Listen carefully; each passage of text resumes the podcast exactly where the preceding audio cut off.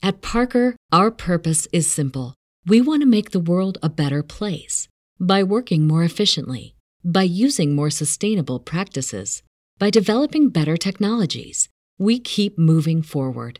With each new idea, innovation, and partnership, we're one step closer to fulfilling our purpose every single day. To find out more, visit parker.com/purpose. Parker, engineering your success.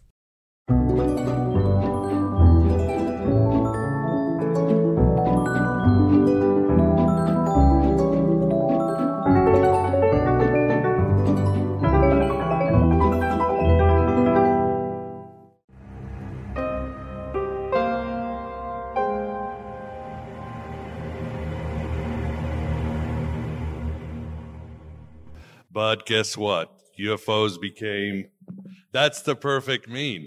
Remember, UFO was everything in the media and it got swept out for, I guess the Archons thought of another crisis like war just to make sure. And I think this meme really exemplifies humanity because let's face it, uh, people are so into their own things that whether it's UFOs, gods, or anything else, it really doesn't matter. We're going to create our own reality as the doomer over here has done it.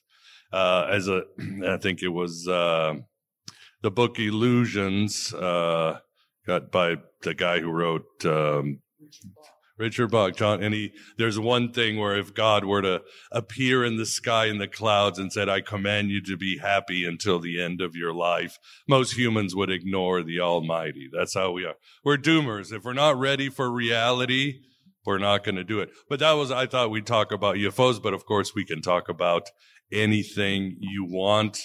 And at astronosis, I guess the definition is going to end up being a lot more broader. Um, so uh, I know Chris was uh, almost done with his presentation, and we couldn't get to even to a Q and A. Do we have any questions for Chris from last night? Ivan from Zoom, any questions for Chris? Sure. So, Chris, towards the end, I think your last slide, you were talking about the symbolism in the remaining buildings at the World Trade Center. Yeah, it's all going to be about 9 11. This is the 9 11 coming up. Okay. I don't know if it's going to be about 900 or not. That's what I'm going to find out. Yeah. You mentioned it, I've never seen this before. Between the buildings, there was a Royal Arch, and then there was a bomb. Yes. Symbolism of the other things, what the hell was the monolith doing? well, that's an excellent question because you know 2001 Space Odyssey is like an, an enigmatic film to so many people, but to me, like when I think about it in the context of my presentation, I think it it's basically the same thing. It's this astral travel through the stars and the constellations and the universe and so on. And it, to me, it's just like a, a, a depiction, a film, filmic depiction of like what I think a lot of these rituals that I think all this material was based on, like all these myths and scripture and symbolism. I think it's all part of like a ritual travel through the stars, right?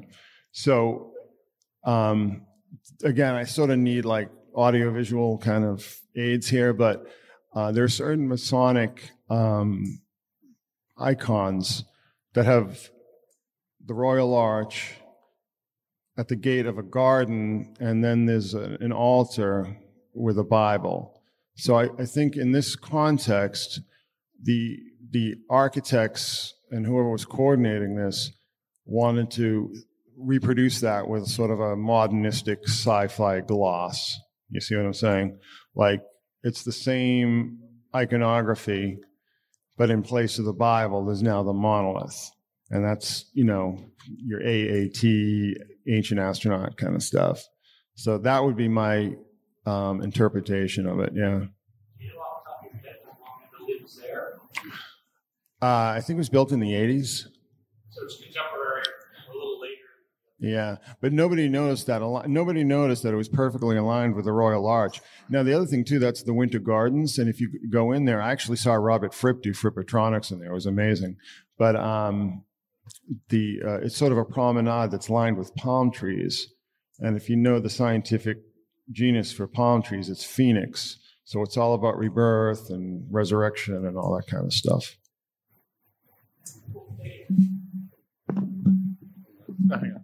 I have a question for Chris as well. If nobody's going anywhere, where did they come from? The UFO panel. Where did who come from? Well, whatever you want to call UFOs, et cetera, et cetera. Well, isn't that the question? You know, uh, I think it's sort of, I think they've always been with us. You know, um, I, John Keel or somebody like that said they were a, per, a permanent fixture of our environment and I believe that as well. I mean, I've seen UFOs and uh, I've seen orbs, and there's no way that those are structured craft. You know, those aren't metal machines from you know the Pleiades or something or Zeta Reticuli. I just I think they're a permanent fixture of our of our reality. And when you start speculating about like they come from different dimensions and all this kind of stuff, I, I'm I'm really at a point now where I just try to not impose any sort of scientific gloss on these things because you just end up with pseudoscience and it just in other words you end up nowhere. So they're there. We see them. They seem to have interacted us for a very long time. And that's just the way it is. And i think that maybe their association with the stars is that people would see these lights up in the sky and go oh yeah stars. You know they didn't realize that it was something else. So, so do you think anyone has ever been anywhere? Like, do you think we like we've ever been visited in a physical craft sense? Um, well, I'm going to stick to my dictum of avoiding pseudoscience, but um, I, I, I think something interacted with us in a very early time, uh, and I think that sort of haunted us. I don't know where they came from, but n- nobody's ever gone anywhere from this planet. You know, just just and never will. I never tire of hearing it. Sorry. no worries. Yeah, and also reminds me of what was either Whitley Strieber or Jeff Kripal in Supernatural said. They're not embedded with us; we're embedded with them. So keep in mind who's in charge of reality. We're just sort of in some dimension scuttling around. So important to know. Uh, go ahead. Yeah, Chris, um, so much from your presentation, but uh, one of the recent podcasts you did, you were talking about uh, your belief that technology, uh, as far as like the, the deepest, strongest technology that we have, has sort of reached its capacity. Um, I was hoping you could sort of expound a little bit on that and then how it might relate to sort of advanced or whatever it was you were just talking about orbs and, and that and how our interplay and their technology might be bleeding into our reality, et cetera, et cetera. I um I have like a tremendous amount of respect for the scientific method.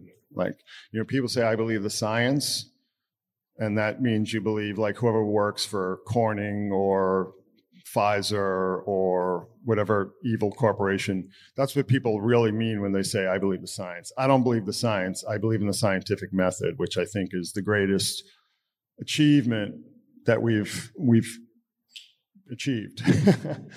so, um, the,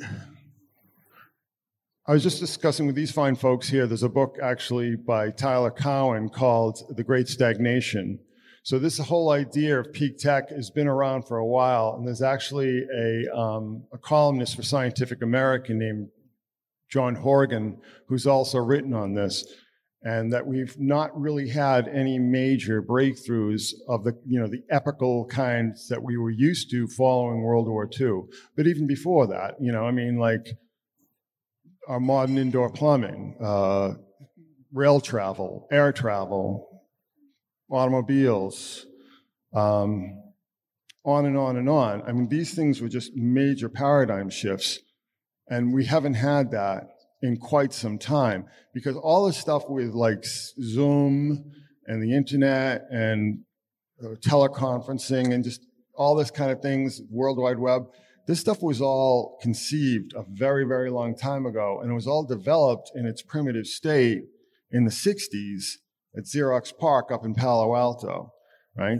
we haven't had any major game changers since. I mean, the, the first cellular telephone came out in 1983, right? I mean, the internet came out in 1980, you know, TCP/IP protocol was, you know, introduced to the public in 1983.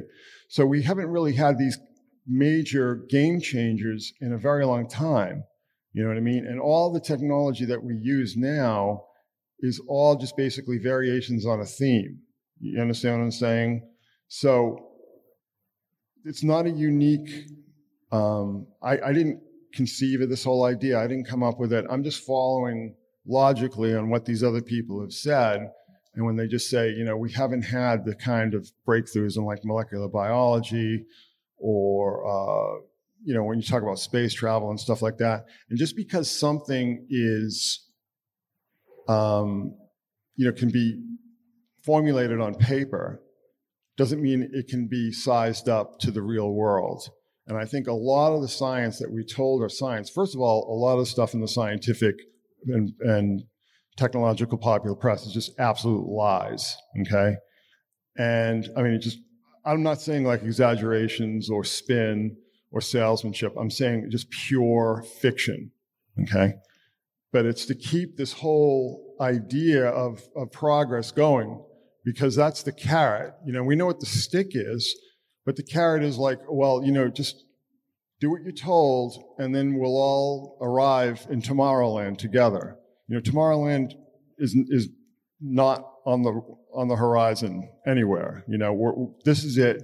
And like I said, because of the the fact that this stuff all has to be maintained and has to be maintained by people who have pretty lousy jobs, like you know, fixing tree lines, uh, you know, the uh, phone lines during hurricanes and stuff. You know, it, it, I, it's, I think it's already started. I think we're already seeing the downslope of it. So, I mean, I've noticed that with computer speeds, internet speeds. You know, I, I've noticed my computer was a lot slower than it was 10 years ago. I mean, it's a different computer, but it's, you know, you know what I'm saying. So I, I, I definitely think we've passed peak tech and if this stuff like the wars and all this other stuff keeps going on, I think we're going to have a much sharper acceleration downwards. This shitty Jetsons view of the future that you know um, Bill Gates has or whatever about it's it's a misread of the upper world. It's a it's a materialist, dull, wrong-headed view that doesn't belong in, in the physical. It's a childish, childish belief system. Let's yeah, just to add to that. Anybody would like to talk on alien technology, UFOs as we see them today? I'll have something. Um, I don't have any real um, control over the whole UFO thing. I'll say this though: if you're going to look into this stuff, I would really uh, check out the work of Dark Journalist, who does, I think, some of, or not the best work when it comes to UFO type phenomena. Uh, he definitely debunks the blue chicken crowd with uh, Wilcock and Gooden, etc. Tom DeLonge and you know, Chris is yeah yeah yeah yeah yeah. Uh, Dark Journalist would be the the third of the Boston guys right here, so we'll include him. He could be the uh, the top of the pyramid for today. But I want to just make it clear to people who are interested in this topic. Um, don't let them waylay you. This is your reality too, and you have a right to interact with this phenomenon on your own terms. And I would I say the best way to do that one of the ways, one of the best tools to use would be to look at the work of dark journalists. So that's what I've got. I don't have any grand revelations like a Frank Zappa song. Yeah, I would, I would, I would second that about uh, Tom DeLonge. It it just seems that he is perpetrating a vision of uh, a war uh, that ties in with the uh, what is it, the new space department and uh, again, to create fear. And what do the archons feed on is fear, and fear spreads from one individual to another, uh, like a pandemic. Um, I, I, just will say, yeah, it's like a contagion for sure, and that's like my tool wrote fear inoculum because what spread like a contagion. But yeah, do uh, I want to emphasize and reiterate, and I'll give this to Miguel, the, the, the idea of causing it to become a threat like, oh, an unidentified threat. Again, that's what I want to emphasize. And Dark Journalist talks about this. If you come at it from fear, what do you think you're going to get? So Don't let the CIA type spin meisters tell you what it is from their Saks Avenue fear department. It's your life and your right to interact with these things in a wholly divine way. And it can really amplify your own upwards progression and an upward spiral if you learn this stuff, I think. So, again, dark journalist, and it's not a threat if you are controlling yourself and in charge of your own destiny. Sir. All right. So um, Peter Levenda allegedly wrote the Second Secret Machines book with Tom DeLonge and was it 2019 or something like that? I believe shortly before the COVID uh, thing started. So they get a lot into RNA uh, in the Second Secret Machine books, essentially arguing that that was the key to how um, aliens or whatever had genetically modified human beings it's interesting because Levenda cites a lot of prominent scientists from the Stanford area and what have you uh, in the acknowledgments at the beginning. Uh, a lot of these guys also worked uh, with the same people who helped develop some of the mRNA vaccines, uh, specifically the founder of Moderna. Uh, what's your guys' take on them playing up like all the mRNA stuff with the UFO phenomena shortly before COVID broke out and the vaccines and so forth? Thank you. Um, so what I guess in the magical world we used to be good at was I was talking about Rupert Sheldrake, who's been on the show uh, earlier. Before all this started, we would nod along with this Cambridge biologist, and rightly so, saying that we haven't got genetics right, we haven't got DNA right, we haven't got RNA right. These things code for protein. They're not. And it's this comes back to that dumb little Jetson's belief system that we did the Human Genome Project in the '90s, and all of a sudden we were going to like cure everything, right? Nothing we cured nothing. It was crap. And so, whilst I'm quite sure the people behind uh, the development of this uh, RNA platform that they they have every intention for it to replace medicine, right? They think that's what it's going to do, but it's not because we haven't got whatever the fuck RNA or DNA is right. So I'm not at all surprised. I haven't read. I tried reading the first Secret Machines and got about 18 pages in, and that was that was enough. So, so I'm not surprised that um, there is like. I just told you the most. Yeah, and and I guarantee you that there are people at the sort of beginnings of that mRNA platform project who really do think in that Jetsons belief system that there is something about RNA and aliens and so on. Because they and it's not that that's right or wrong; it's that we have RNA wrong. It's whether or not aliens have messed with us. We we plainly don't have genetics correctly because the genetic utopia is 30 years late and it's not going to show up because it's that's my version of nobody's going anywhere. But anyway, your turn. Yeah, what I wanted to add to that is that um, the people who Peter Levenda work for, and I don't mean Tom DeLonge, um, have consistently used alien propaganda as a cover for technologies that they've been working on in perfectly human labs. And one of the things that I would point out is that the, the whole Roswell story, you know, it, it, it shows up at the dawn of the computing age, right? When we have uh, Whirlwind and ENIAC and all these kind of machines. And then it shows up again when at the dawn of the personal computer age, right? With, you know, with uh, Stanton Friedman and uh, all these other people writing books, sort of reviving the whole Roswell thing. And then it shows up again at the dawn of like the popularization of the World Wide Web. Okay. So it showed up at all these sort of nodal points when there was going to be a big rollout for major technologies. So people always have sort of this instinctual suspicion, rightly so, of these technologies, but if you can sort of sweeten it with like, oh, well, maybe it was aliens, you know, um, people are going to be, uh, you know, even just the curiosity factor. So I, I, think that, you know, the people who Tom DeLonge and Peter Levenda answer to have been playing this game for a very long time. They look like you at the moment with like the hat. Yeah. Great question from a great shirt.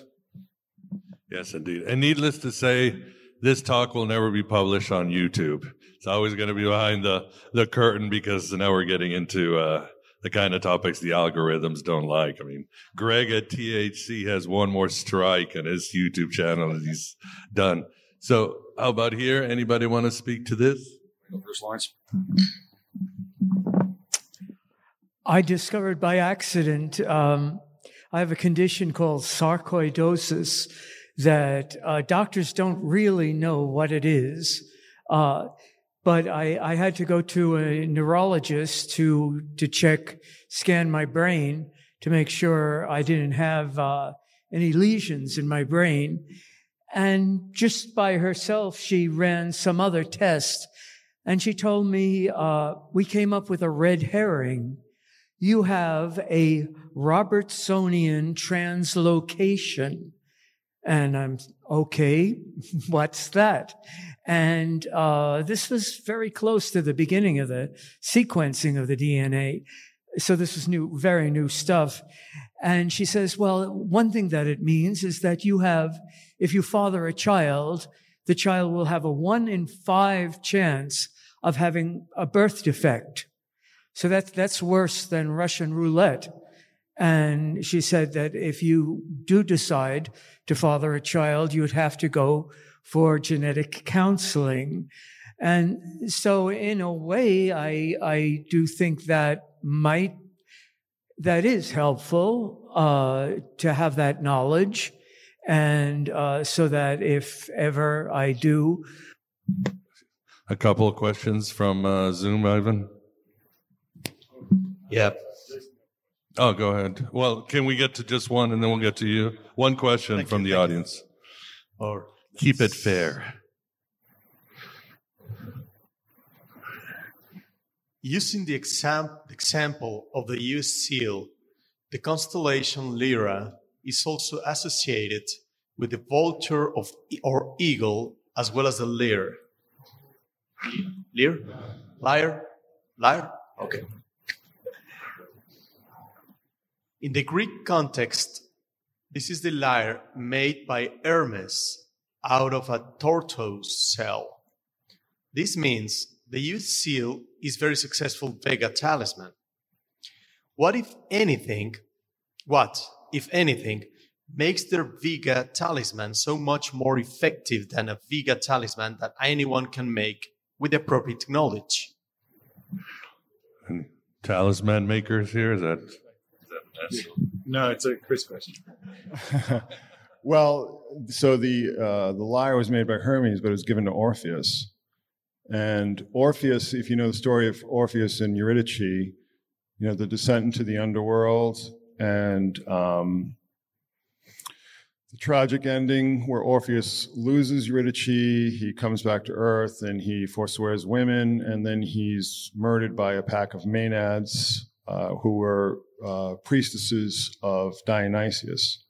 Okay, and the I think the compounding of all this, you know, very charged symbolism and connotations with the Lyra constellation, I think is a, is a major part of it. But as you know, as I said in the con- in my presentation as well, it's also one of the heavenly constellations. You know, one of the, the cherubim at, at the gate of the garden. So I think again, there's a compounding. You know, we we sort of tend to look back and and look back at like the pre-Christian symbolism and think it's kind of separate and that there was no overlap between the Christian symbolism and just that's not true. I mean, there's a tr- even in the early days there was a tremendous amount of back and forth and and gestation and sort of borrowing and syncretism. So I think that the power today of of that constellation is due to syncretism and it's you know its use in amulets i think uh, derives from that Thank you. Questions? Sir? Hmm? Sure. Uh, this is Just, uh, oh, oh, just a, uh, a quick add on to that. Uh, it does, uh, do you know the movie Black Orpheus? Yeah. Uh, if you haven't seen it, I highly recommend it. It's my second favorite film of all time. I think it won the Academy Award in 1960, something like that. It takes place in Brazil, in the Carnival in Rio de Janeiro, and it's all about the story of Orpheus and him going into the underworld and uh, with the great samba music. It's a great movie, and uh, you you must see it if you love film. Yes. All right, go ahead. Uh, this is directed to Gordon, but uh, anybody else? Uh, uh, anybody else who would like to answer, particularly Lawrence, based on his T-shirt, uh, in regards to your story about the 18 dried grams yesterday. Um, people on psilocybin often report uh, uh, experiencing UFOs, abduction scenarios, and other sci-fi themes. Um, have you experienced such things, and uh, what is your take on this? Um, yeah, sure, with and without, right? Uh, and again, I'm finding it geographically interesting that the overlap between we we have this idea that um, shamanism and use of entheogens is sort of worldwide is a worldwide distribution but it's actually not like literally 90% of them are from the americas which is why when it comes to how they understand time i pay careful attention because that's like a 5000 year uh, entheogenic project and they came up with a calendar. and and also when you're talking about the maya you're talking about uh, people who have i would say at least in the classical maya like a probably a far more nuanced idea of what whitley's visitors or whatever you want to call them are uh, and so I, it's I hate to go back to just because I said I didn't like using the word consciousness, right? Uh, these are beings like allies and, and plant teachers and so on that have always been uh, available to assist in facilitation with something that you actually don't need otherwise, right? Like most of the shamanic praxis around the world is more kind of like rhythmic or endurance based. But the, these particular beings, these particular plant allies that are here uh, I, I, find tremendously compelling and, and the information they can glean. I also, I'm very Terence about this. Like, I literally think psilocybin is an alien. If you, if that was the second part of it, like, I'm, I'm absolutely, I, like, they basically said the same thing to me and also kind of said, oh, by the way, like, several of the classical Greek gods were literally physical alien, like, impressive beings on other planets that are now millions of years old and like dead. They're showing me stuff on, you know, corpses on planets where I'm like, well, that's Mars and that's what have you. So all that kind of stuff that uh, you can get in the entheogenic space, uh, I think is the, is the right way forward. There's been a couple of points in particularly American history. I learned this from Whitley that the, the history of America could have gone very differently during the spiritualism craze of say the late 19th and early 20th century, there were senators who wanted to use federal funding to fund uh, basically channeling projects because they they were spiritualists and they actually wanted to like go well there's something to this. Uh, we as a government are facing the possibility of opening some kind of reliable contact with the afterlife and if we well if they'd done that uh, because I believe, well, when I know that's possible from a contact perspective, but you know, 120 years and a federal budget gets you a long way on a project, right? And that's something Whitley said is like, I think one of the things about the visitors is that they have worked out a way to maintain lossless communication with people in their society who have died. And that's one of the, that's one of the reasons why they kind of look so weird to us, right? Is because they have, the, the, sort of acceleration of, of your existence that can happen when you're in that level of contact. The mushroom kind of says stuff like that. The mushroom will kind of attempt to convey those kind of things to you. So you get stuck in this, well, am I dealing with aliens at this point? And, and then it's like, oh, I'm dealing with humans in the future. I'm dealing with aliens. I'm dealing with a, a society that is, there's sort of minimal difference between physical death and not. And in this kind of like big and wild way, we, we have, this comes back to what Vine Deloria said we have this tendency in the West to want to uh, atomize and to pin to corkboards like this is this butterfly, this is this butterfly.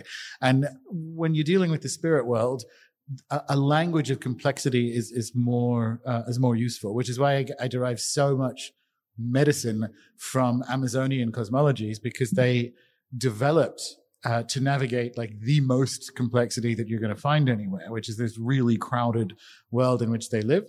And so when you ask them or you, you sort of learn how they conceive of entheogens, it, we want it to be like, well, what do you think? We want it to kind of like drop down into our simple categories and it's, it doesn't land. It doesn't like land quite so well. But yes, I do think the mushroom's an alien. Just to just to pop that in there.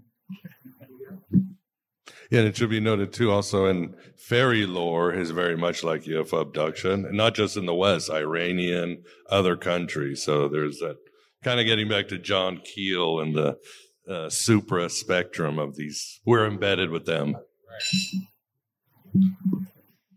And the map is not the territory. Um, that's that. That's a. Uh, it's it's wonderful that if uh, we spoke uh, yesterday about drumming uh, to achieve, uh, w- well, to actually take us uh, off world, uh, altered states of consciousness. Um, the thing with uh, the map is not the territory is that if you don't in some way travel to the spirit realms, let's call them that for now, um, then when you pass on, you're not going to know what the hell is going on. Just think about it. Um, I uh, my my first foreign trip was to to Paris, and I I learned all the maps of the subway system and uh, everything, and uh, booked uh, uh, my hotel room and everything. And anyway, while I'm on my way from the airport, what do I see but rows and rows of condominiums and a highway with cars that look like cars in the United States and where was my, you know, the guy playing the accordion and uh, the the Paris that I had dreamed of? Uh, so yes, we we have to we have to journey there somehow. We can't just learn about it, like I've said several times already. We can't just learn facts about it or knowledge about it, information about it, but we have to, in one way or another, experience it. Uh, if you if you watch the video of yesterday, I give I I spoke about my experience with uh, uh, seeing an extraterrestrial in my skull uh, after taking sacred psychoactive mushrooms. And uh, so I don't want to go through that spiel again, but uh, also I have experienced it during a Sufi ceremony, completely sober, and also during a shamanic ceremony with just one drum playing and psh, I went out there. So, uh, so you, you just, you gotta, you gotta get out there. So when you are actually there, uh, you can orient yourself. I mean, just imagine you're like suddenly, where the hell am I? So. I got one. You want to go first? All right, um, mushrooms directly, and I'm going to relate to healing, and also um, I just want to make the Twin Peaks reference to uh, Jerry Horne taking too many. I mean, is this cannabis? Though I mean, like, there's something in there to discuss another, lot another time. The um, times I've taken mushrooms have been, um, I won't say plentiful. They've been few, but they've always been revelatory, and they've always had some insight for me. And I just want to say, like, one of the best ones when I was 21. I was getting over the uh, one of my first heartbreaks. I'm a I'm a I'm a Libra, so love is a big deal, and it was hard. And mushrooms was really what pushed me through to the other side. I was touching my carpet. I was just doing the whole thing, and I, I feel like someone should say you got to get in to get out before uh, we get too far. But I think that one of the things was I realized as I was touching my carpet, I really remember this. And it was like the mushrooms community. Everything will be all right. Everything is okay. And I was literally like, and so that was what my experience one time was. And I just want, I hope that directly addresses because I think they're a wonderful, if used appropriately in the right set and setting, an ex- excellent medicine. Good. Ivan, is there, was there another question? What do you think about the official disclosures coming out and is it leading up to the often speculated eventual fake official unveiling or visit so, or, or, of so-called aliens? Chris? Disclosure. Yeah. Um, yeah. I, I, I did a, a big blog posting on Project Bluebeam, which is sort of a very popular internet conspiracy theory from the 90s. And I, I sort of broke it down and pointed out that all the major plot points in Project Bluebeam, which is the planned fake alien invasion, all came from Star Trek episodes, uh, specifically uh, The Next Generation. So um, I, this is something I have the the benefit of of my years. Okay, I, I'm a grandfather, so you know everybody's not a grandfather here. You know, I, I rank you. Um, um, I've, I've just been reading about this over and over again for so long, and the the ideas that are put across are, are just so preposterous, like um, beaming projections onto the sodium layer and so on. Uh, you know, I, I, think that if they were going to do something uh, along those lines, that they would actually use actual craft because we do know that they have rather exotic craft uh, prototypes that they've been flying around in the Nevada desert and so on. Um, but I think at this point in time, I think you know the the way that this whole DeLonge operation was just such a belly flop. I don't think they were even going to bother anymore because we could have uh, a faked alien invasion and the reaction to it would be just like in that meme, like you know, whatever. I've got a lot of things going on right now. the need for the excuse is sort of changing as we move into war with Russia in particular, because it's always been, they've always trotted out like the Northwoods ridiculous stuff whenever they, whenever, in particular, the US military needs to make a big move that might need some kind of metaphoric air cover.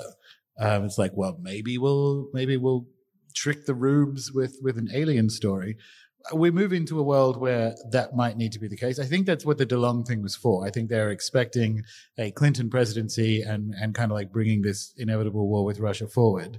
And so I think there was going to be air cover there of like these exotic craft we have. And I think that's literally what the 2017 New York Times stuff was and the rest of it. It was um, we may need to roll out some of the stuff that we're not supposed to have. And so I think that's the inevitable. If we get disclosure, it is a PR campaign for war. That's what it is. Ivan, could you put that other graphic I sent you? I think this one's, yeah, I have another meme. What would a, a conference be without memes? Let's see. This one's not the Doomer, it's the Soy Boys. We love Soy Boys. There you go, that's perfect. Is that what they call Or Soy Face. Yeah, okay. Sure. Um, I just, I was struck by how it was uh 2017 would have been the period where they were filming the X Files that came out in the 2018 time period, which was exactly where they had aliens flying over and mass pandemics happening, and that's just an interesting timing. I don't know what to make of that, but um, what is let, let's be honest here, what is disclosure? You know, is it just? I mean, like, think about this. When when has a when has a government ever given up the right to deicide, or excuse me, what's the what's the demos? I don't know. The word for government killing people. When has your power ever given up power? If knowledge is power and secrecy is power, do you really expect disclosure, or are you just someone who lives in a paddock? So the question is, when are you going to disclose for yourself what's really happening? Because the more of us who join together in that kind of atmospheric kind of intentionality, fuck the government so that's basically what I'm saying. You don't need dis- you don't need disclosure. You are your own disclosure. Thank you, Nate. Uh, I th- also think about the other, and uh, isn't that what extraterrestrials are? Aliens. They are alien. They are the, the other. And uh, if like Nate says, if we if we're honest with with ourselves and with each other, we are afraid of each other.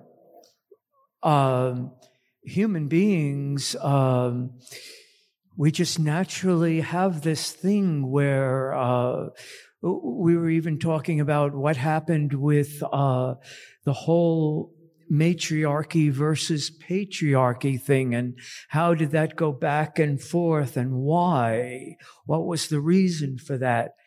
And I think it has to do with the other and uh, this this goes back to going down into the underworld, into our unconscious to explore. We we can be sexually attracted to certain people, and we can feel love towards certain people, but isn't love hate? I mean. Uh, anybody, I'm sure everybody here has been or is in a relationship, and you know how it can turn like that by just a look, a one word. Suddenly, the most beautiful dinner uh, experience is uh, people screaming at each other, even to the point of, of violence. And so this, you know, I'm a super big fan of uh, ovnis, UFOs, uh, unidentified aerial phenomena, but also I, I try to look at it from a psychological point of view. And I think of it as we must consider the concept of the other. Each of us is very different, other. Uh, it, I mean, since we're we're babies, we we learn to see. Well, there's there's me, and then there's mommy, and well, we gradually we realize there's a difference, and then daddy, daddy takes us away from mommy, but he shows us the world, and but then the scary things in the world is the other. Uh, so it's just something I think about. Thank you. Tool lyric, which says before uh, he says, and this is this came out August 30th, as I mentioned in my presentation, 2019, before the Rona stuff. All right, and he says in the lyrics, "You don't want to breathe the light. You um, fear the light, fear the light, fear the breath of the other." So they're associating the two lyrics, breath, light, because remember, memory is basically light in water. Mem, water, ori, light. So it is light transmitted through water. I mean, that's an idea. And so just to say, uh, the Tool lyrics are always ubiquitously useful in these times. So it is whether some of us like it or not. You, so it says, fear the light, fear the breath of the others. The deceiver says, the deceiver says. So these are things you can look into on your own time. The second track is called Pneuma, which is, of course, the Greek word for the breath or the spirit. So there's more there, but don't fear the others. Let's uh, let's find a way to accept ourselves and then everyone else. I think it starts within, though. Except the Irish. F the Irish. Never. Go ahead. You can say what you want. Oh, yeah. At Parker, our purpose is simple.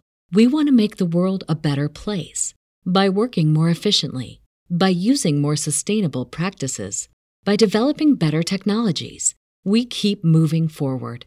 With each new idea, innovation, and partnership, we're one step closer to fulfilling our purpose every single day. To find out more, visit parker.com/purpose. Parker engineering your success. um, thinking about the disclosure question, and uh, Chris, you mentioned the suppress technology that they have. And I was thinking about a Charles Eisenstein um, essay that I read recently, and he's talking about sort of how to think about the future um, and, and how to get out of these predicaments that we're in. And he talks about um, that we have to think about, we have to think in miracles. We have to start imagining miracles.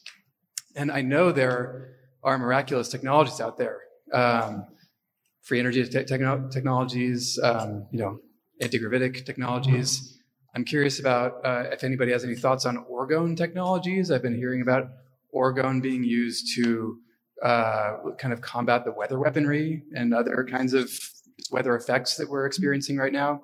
Um, but just sort of an open question about how we might imagine miracles into the future, whether that's physical technologies or spiritual technologies or philosophical technologies, or uh, dream into the future with us.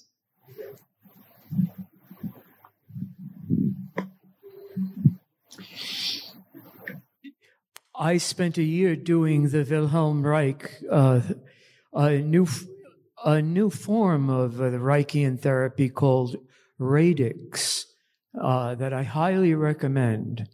And uh, the first thing that uh, my teacher taught me, uh, she was also from Brazil, and uh, she taught me to breathe, which I spoke about at length yesterday. Um, and uh, so she she said, you know, just bend your knees a little bit. Now, this is to experience orgone, of course, and to bring orgone into the body. And uh, so I, I just started breathing, and and she is very very tactile. The the therapist touches you all over practically, and she just grabbed my chin and pulled it down, and I start breathing like this. And she said, No, no, no, no, no, no, no, no. Like,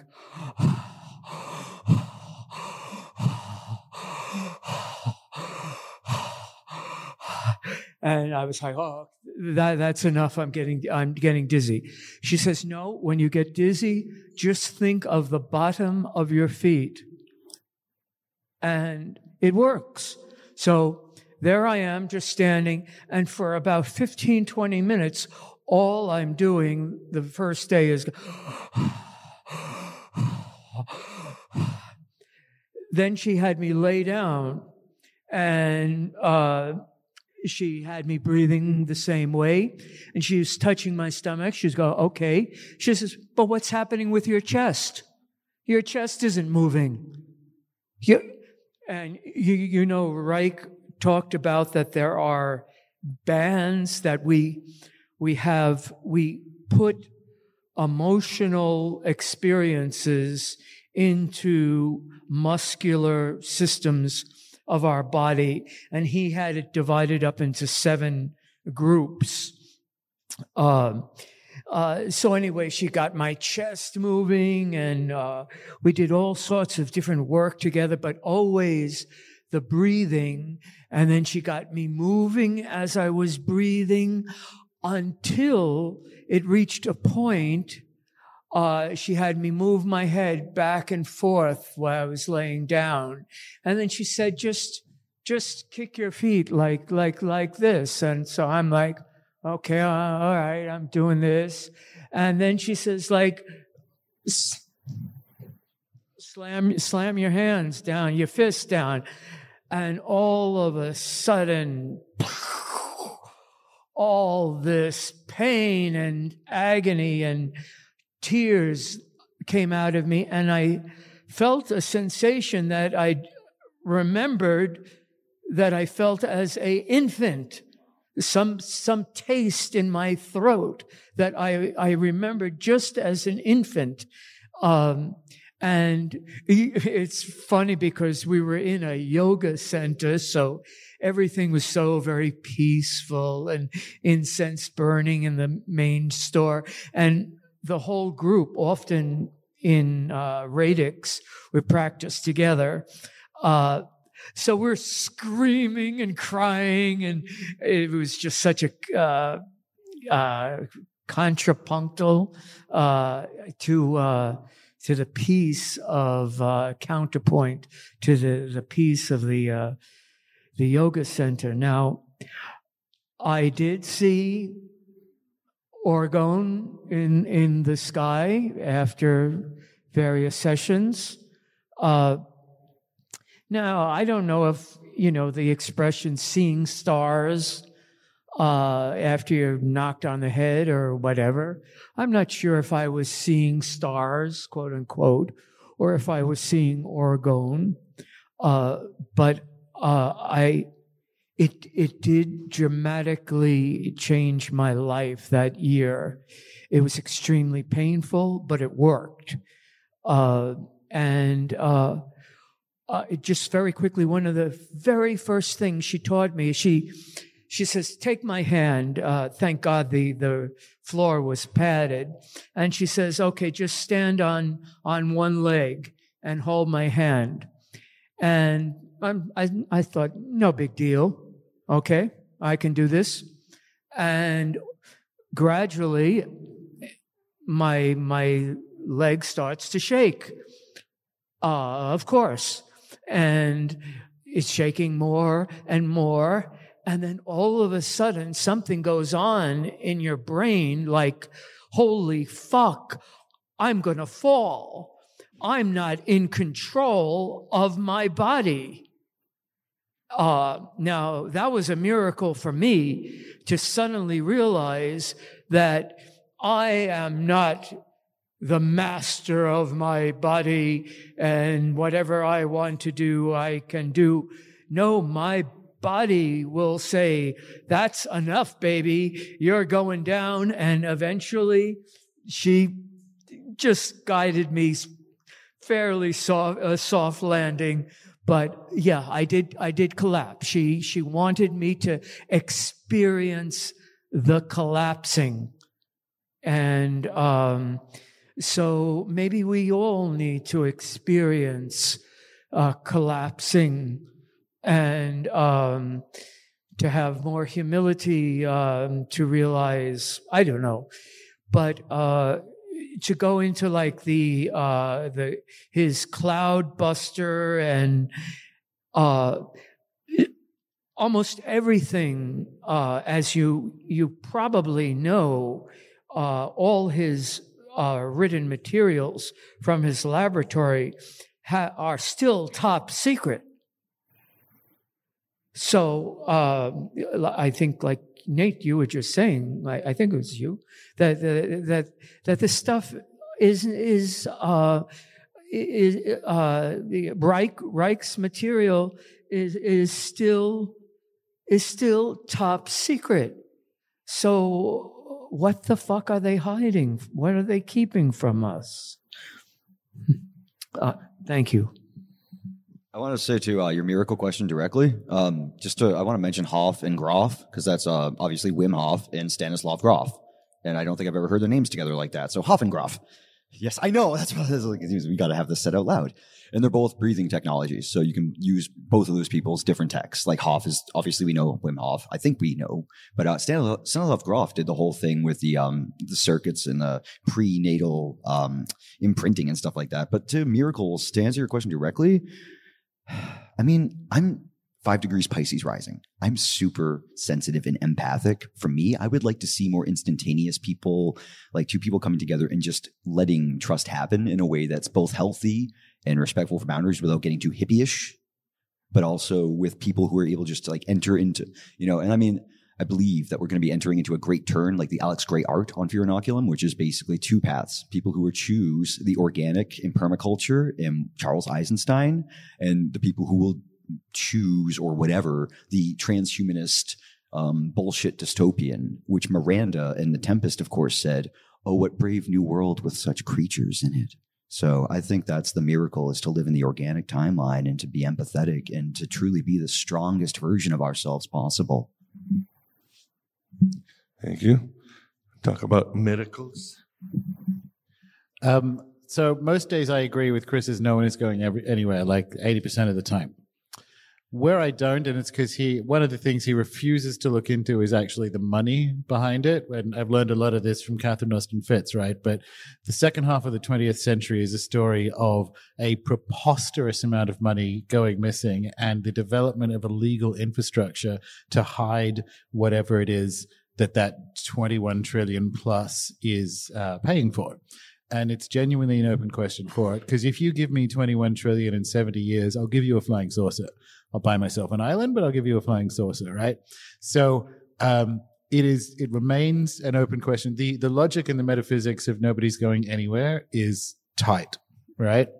But there's 70 years of 21 trillion and and uh, this kind of giant secret space program black hole in the in the story of the second half of the 20th century.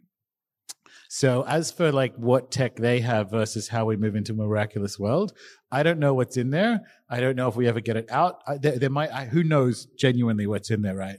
But I do think that we get to be the next breakaway civilization. If you actually look at what is available from a modality perspective for everything, for food production, for how we house, for all of it, that stuff is available and, and more, I think more it's more beautifully connected. It's that Charles, more beautiful world our hearts know is possible thing, right? Which is you don't go, there's not going to be one esoteric academy that you go to to learn like the right way to do housing and the right way to do what have you. Uh, it, it can't work like that because that's a top down idea. And the top down idea is actually the thinking that's the problem. So I think the miraculous world, we just decide to do it. We just decide that we're going to have our own healthcare system. We're going to have our own modes of uh, exchange with each other and, and just do it. And we're in sort of non-local contact on, on a digital and, and whatever else basis anyway. And so that's kind of where I'm at with like whatever it is they have, if they have electrogravitics and free energy and so on. I think probably they do because good lord, there's government wastage, but there's 21 trillion of wastage. Like, give me a flying saucer if I give you 21 trillion. And so that's kind of where I'm at with it, which is I have no idea what's in there. Uh, but I don't need too much of it at the moment. I think the, there's so many amazing, I even hesitate to use the word technologies uh, in it. And that's kind of my story. I think it's, we can just be in that really, ex- like, be excited to step into that own, our own breakaway civilization. Um, first of all, I just want to say to the Zoom audience, the reason why I look like this is not because I'm auditioning for the rhythm guitar role in Suicidal Tendencies, but I had uh, I had an extended uh, migraine episode that um, is making me extremely light sensitive. Um, as to your question specifically, I think what's going to defeat a lot of these technologies is the laws of physics. I think that um, again, when you start to look at scaling these things up, you know, it's a big difference. There's a big difference between able to do things on a microcosmic level in a laboratory and then doing them. You can only duplicate natural conditions so much, and I think that um, I think that the laws of physics are really going to defeat a lot of these actually preposterously science fiction kind of plans that they have. And as far as what Gordon is saying about the 21 trillion, I, I just don't think that once you get to the trillions, I don't think that money is real. I think it's fake. So that's pretty much how I feel about it.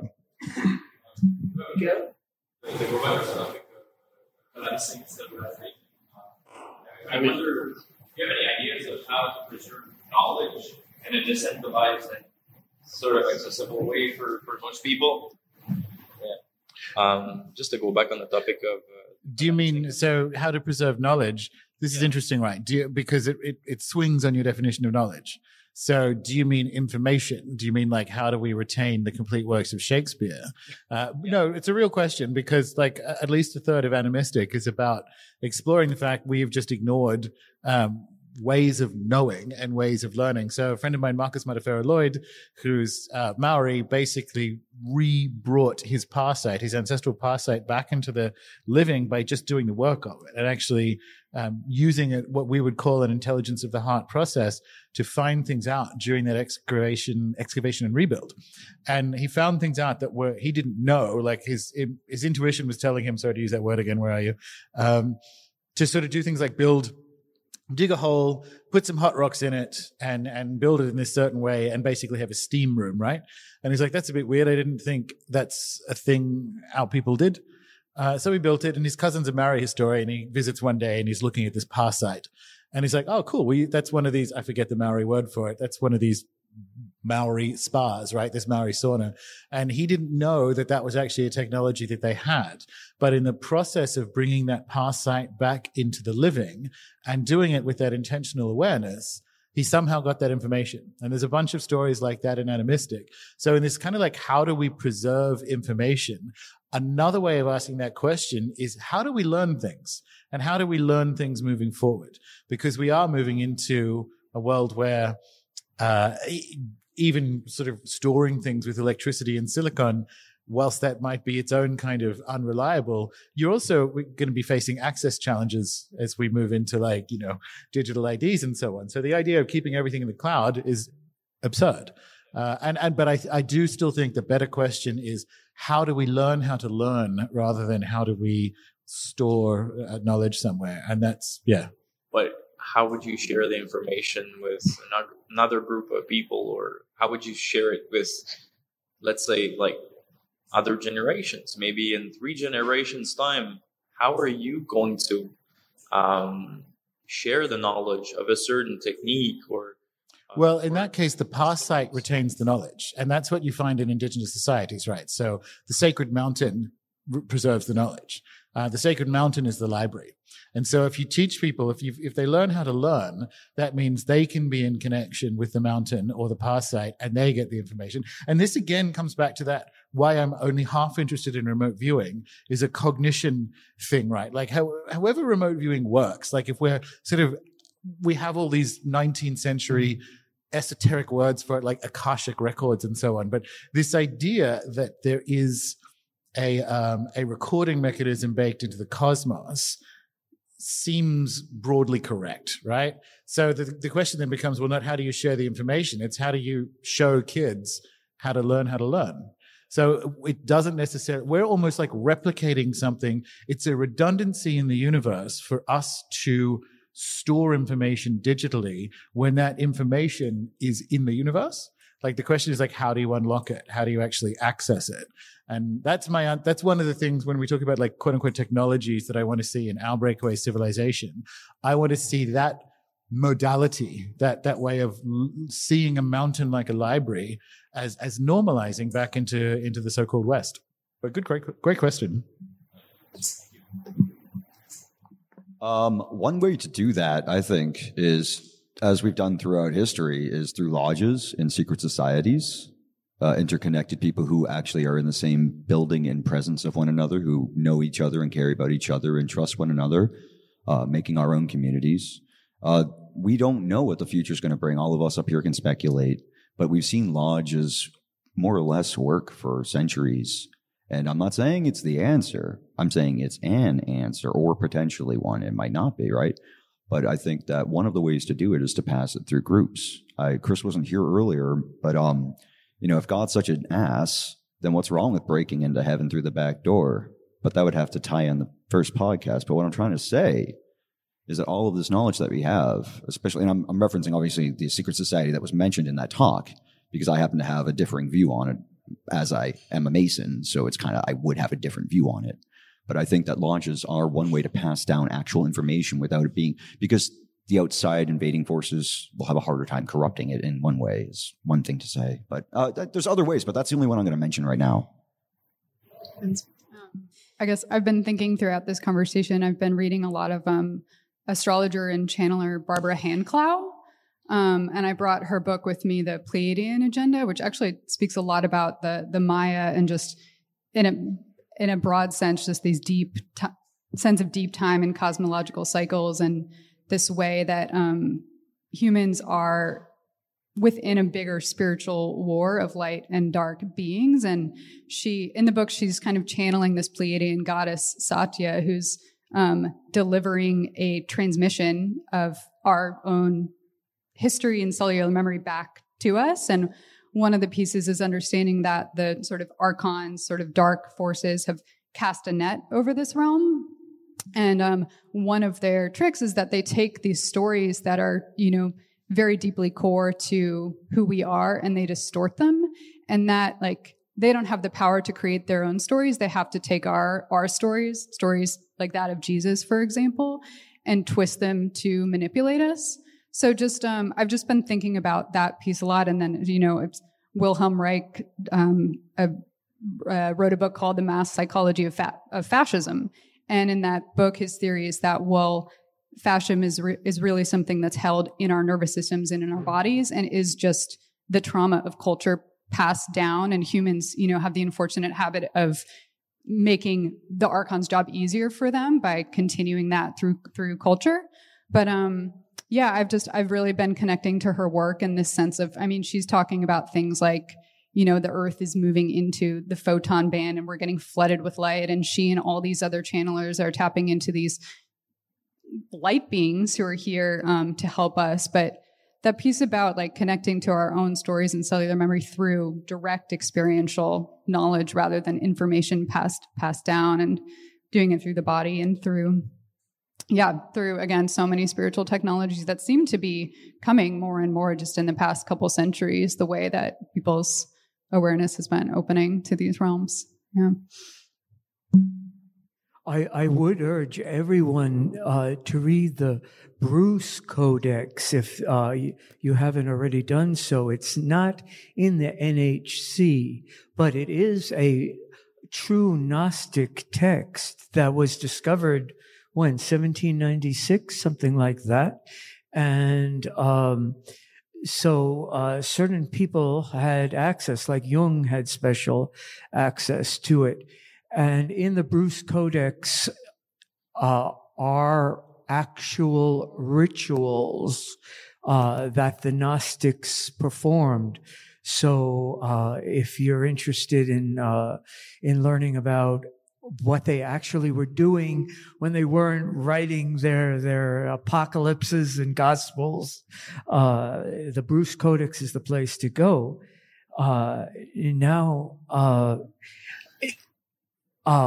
what I'm hearing reminds me of uh, Allah, uh, uh,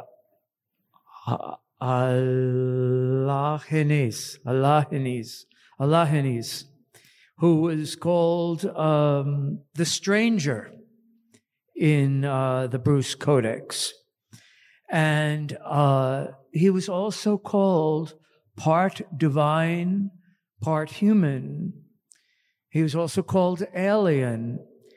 Uh, and this makes me think, uh, like you were saying, that, uh, that we're involved in something much bigger than even what we think is like, oh my God, uh, this is uh, pretty intense stuff here we're talking about today. But there is even a bigger picture that's happening, and and that that maybe there are, are also light beings, good extraterrestrials who do, who are helping us, who are actively helping us, and who do not want war, who do not want us to do something stupid.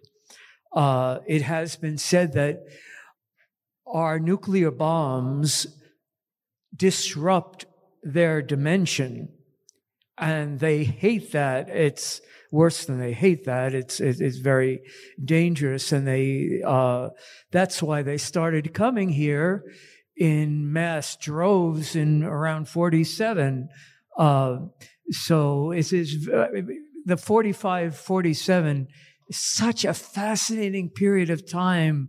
Crowley passed away, and then all of a sudden we have these uh, flying saucers in the sky, and uh, so this is a very interesting time.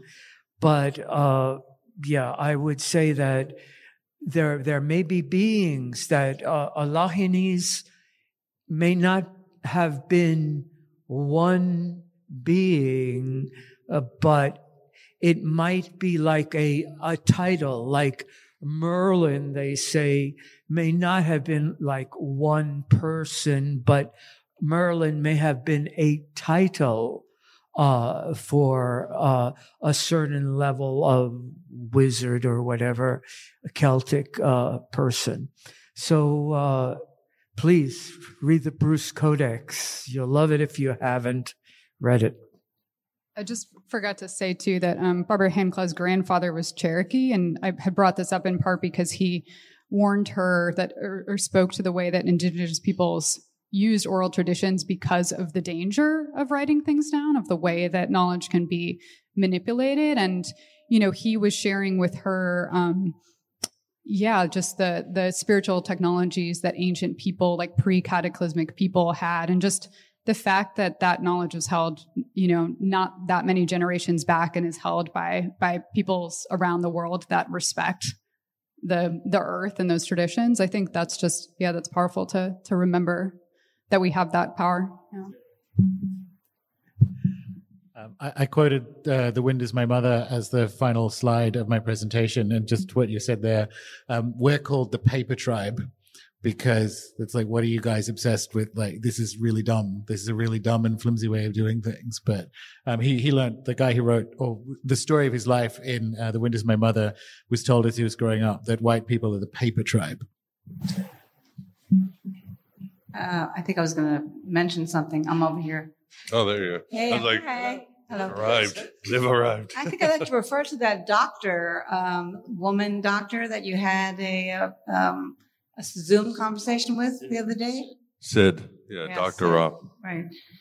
It seemed to me that um, that uh, she was really focusing on a very simple and non-complex idea, whereas when we're speaking about knowledge, I mean, it is very nice that we were able to see the Nag Hammadi Library and was found and all that wonderful stuff, and everything that we're talking about is like you can read this book or that book or this book or that book, but it's a very linear idea to at this time very linear idea to save knowledge as if we're passing it down from one generation to another. I think the time has come where we have to realize, I think what Gordon was saying and, and Sarah was saying also, is that we have to go vertical and we have to expand our, our awareness so that we can access things like the Akashic records. So I emphasize transcending as Sid did to a point where it was very simple and to kind of stop going linear, saying, you know, blah, blah, blah, blah. blah. It's important to, you can do both. I mean, you transcend and then you can enjoy, you enjoy the shit out of everything, you know, we're all talking about. You can go UFOs, you can go archons, you can go anywhere you want to go, but you got to, you got to get to the source so that you merge with that reality, which is a non-changing reality, and then you're stable. So as long as you're stable, you know, you can enjoy yourself. I've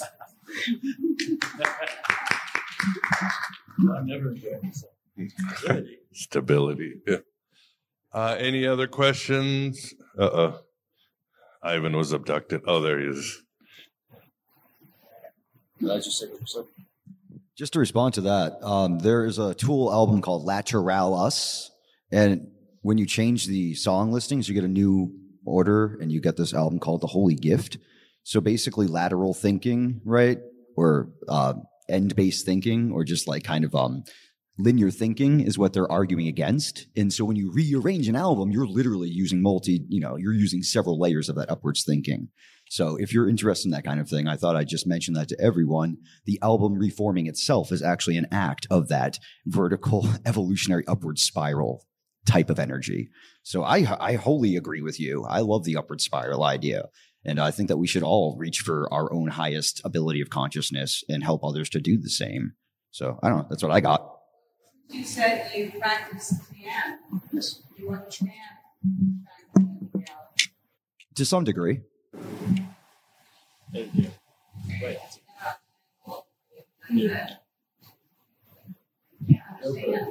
Can't really. Oh no, I wouldn't be here if I did. Yeah. Okay, so um, from John F. Could there be many technological breakthroughs that have remained hidden for the benefit of an elite in a breakaway civilization? civilization? Maybe. I, mean, I think it's interesting. You're talking about miracles. Have any of you guys watched the movie Arrival? Yeah.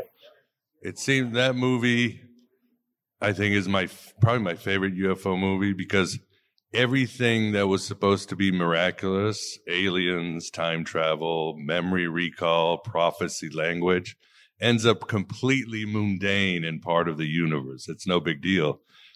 The one thing that is miraculous is Amy Adams deciding she's going to live with her daughter and watch her die of cancer, that it was worth it doing it one more time. I think that's where the miracle is. It's what like uh, the Nag Hammadi text Asclepius says, "We humans are superior to the gods because we are mortal." So, I think that's where the miracle is: our mortality. Everything else is really just mundane. Technology. Back to the question: Any technologies are heading for us? Maybe this is the thing. Like some days I think that, and some days I think, can you really have a twenty-one trillion dollar boondoggle?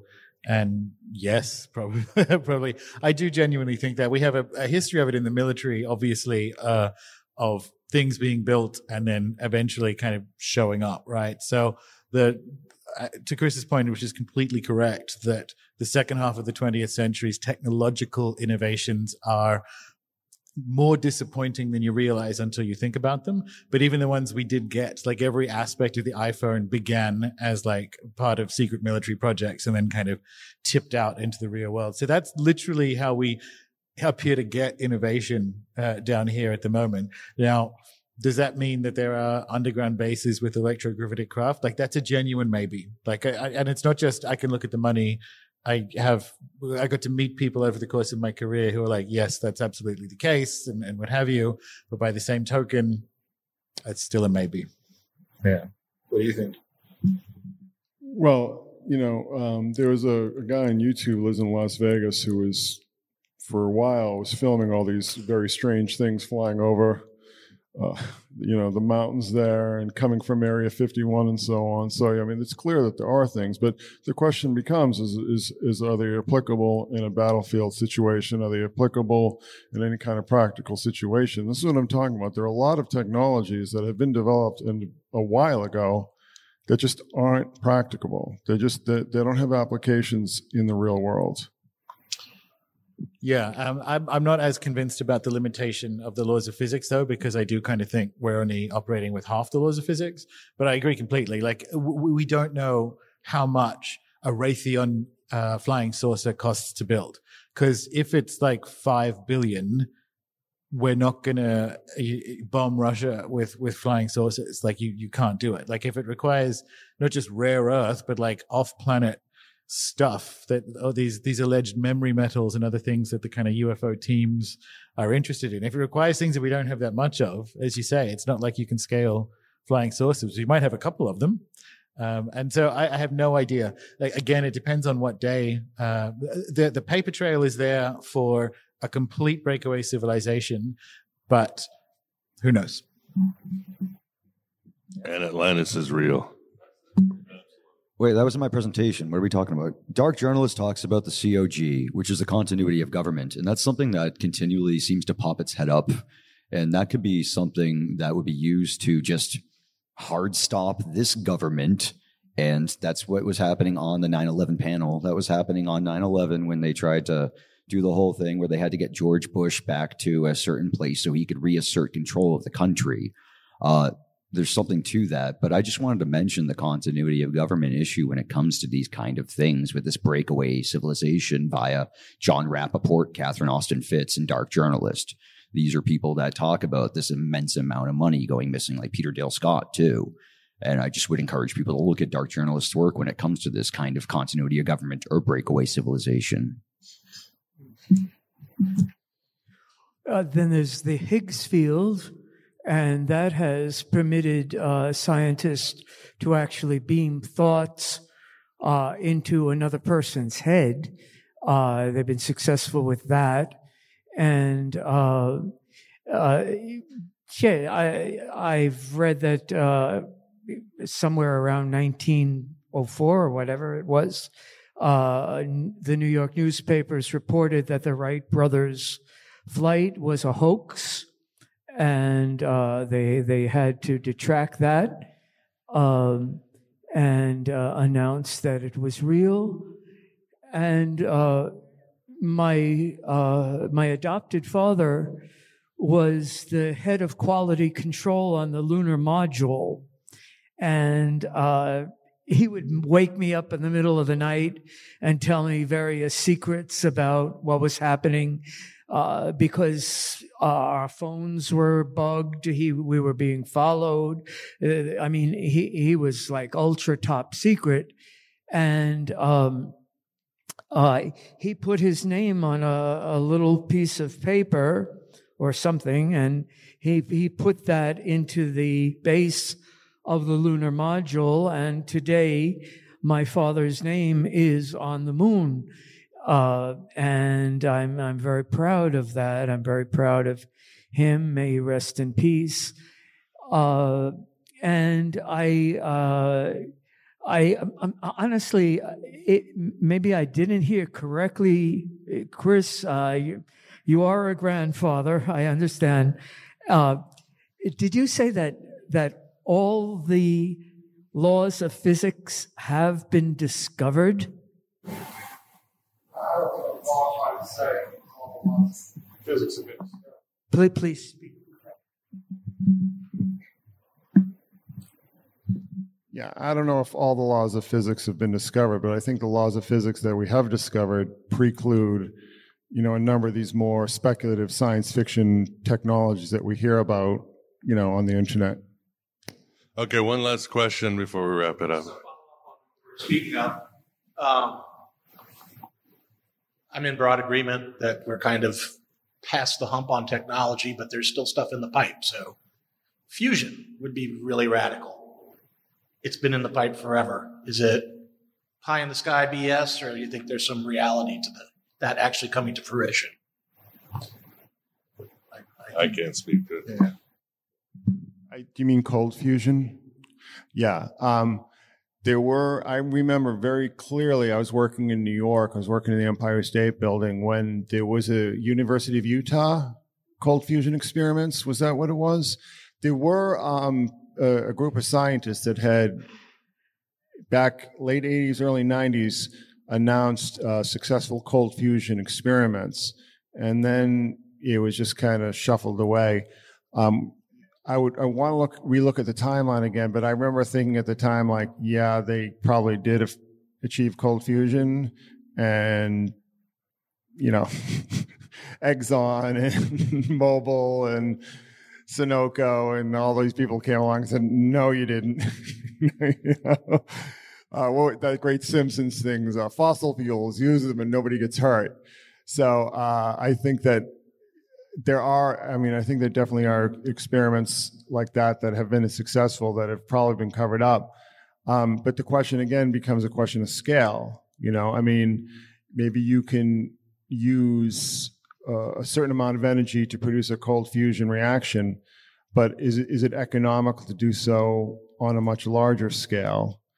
You, you understand what I'm saying? So I, I think that I always try to look at the psychology and just look at how the cover up or the denials, uh, you know, and I sort of equate the two with a lot of these things. Um, how how this came about and how this was all sort of, you know, perpetrated. So, you know, to answer your question, I do think that there have been successful experiments with cold fusion, and maybe the question is whether or not that knowledge wants to be released or it's applicable, you know, on a mass consumer scale level. But again, I mean, this is 30 plus years ago. So who knows? You know, I mean, but, but this is the point I'm kind of trying to make is that if we had a, cold, a successful cold fusion experiment, it was 30 plus years ago. And, you know, and we haven't really heard much about it since. And there are a lot of things like this because you know I used to follow this stuff pretty religiously, you know, and it's why I, I came to uh, label DARPA as um, a subscription to the X Men and a fax machine back in the day. Because I mean, they're just announcing all the most nonsensical projects that never ever saw the light of day. So, um, but again, I mean, I th- I think that most of the theoretical science has probably been accomplished. And then we face that giant sort of Mount Everest of getting from theoretical science to practical science. I'm a professional pianist and composer. Uh, for those of you who grabbed a handout yesterday, uh, there is a link to uh, my music that you can listen to my original music. and I remember I started studying when I was six years old, the piano, classical piano. And uh, to echo Miguel's words, my uh, my piano teacher said one of the the greatest things about uh, live music is that musicians can make mistakes, that that we're we're vulnerable, that we uh, that we're not we're not these machines, that we're we're, we're uh, and we're not we're not perfect, and it, it's it's that delicate balance that happens uh, when one is performing uh, that's so beautiful because uh, somebody I love to improvise. Somebody may do something a little different and like take me completely off guard. And I have to like come in somehow and, and, and match that or, and, or complement that. And, uh, it is, it is the beauty. We, uh, we look at Michelangelo's David. I mean, uh, it, our humanity is our greatness. I would agree with Miguel totally. You also? Uh, yeah, I mean, I don't have uh, any more than an elbow in a. So I'll tell you what I think, though. And uh, I mean, like I said, my my UFO uh, group, two guys who worked with my dad back in the seventies, uh, they were talking about how we were working on stuff just at Bose and like other parts of the lab there. I have no reason to doubt that there's not already this. I mean, also we don't even know about the energy in our own bodies, like Kundalini and stuff. Like, let's start there. Like I said, within. But I think that there's absolutely uh, some way to tweak the physic so that we can actually have that perpetual motion.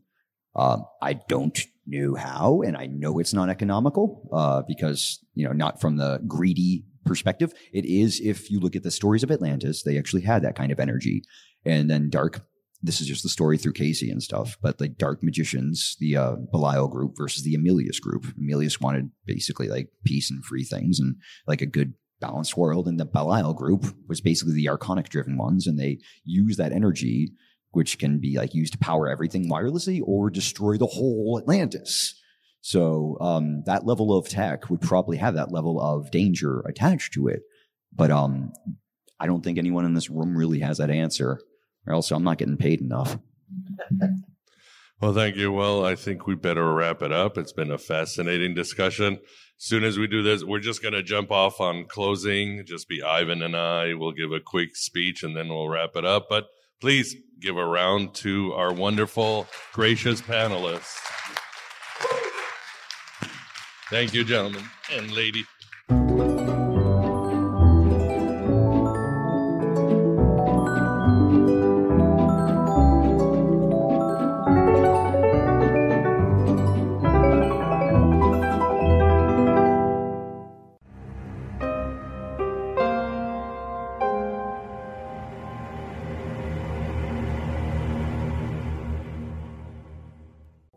Parker, our purpose is simple. We want to make the world a better place by working more efficiently, by using more sustainable practices, by developing better technologies. We keep moving forward. With each new idea, innovation, and partnership, we're one step closer to fulfilling our purpose every single day. To find out more, visit parker.com/purpose. Parker, engineering your success.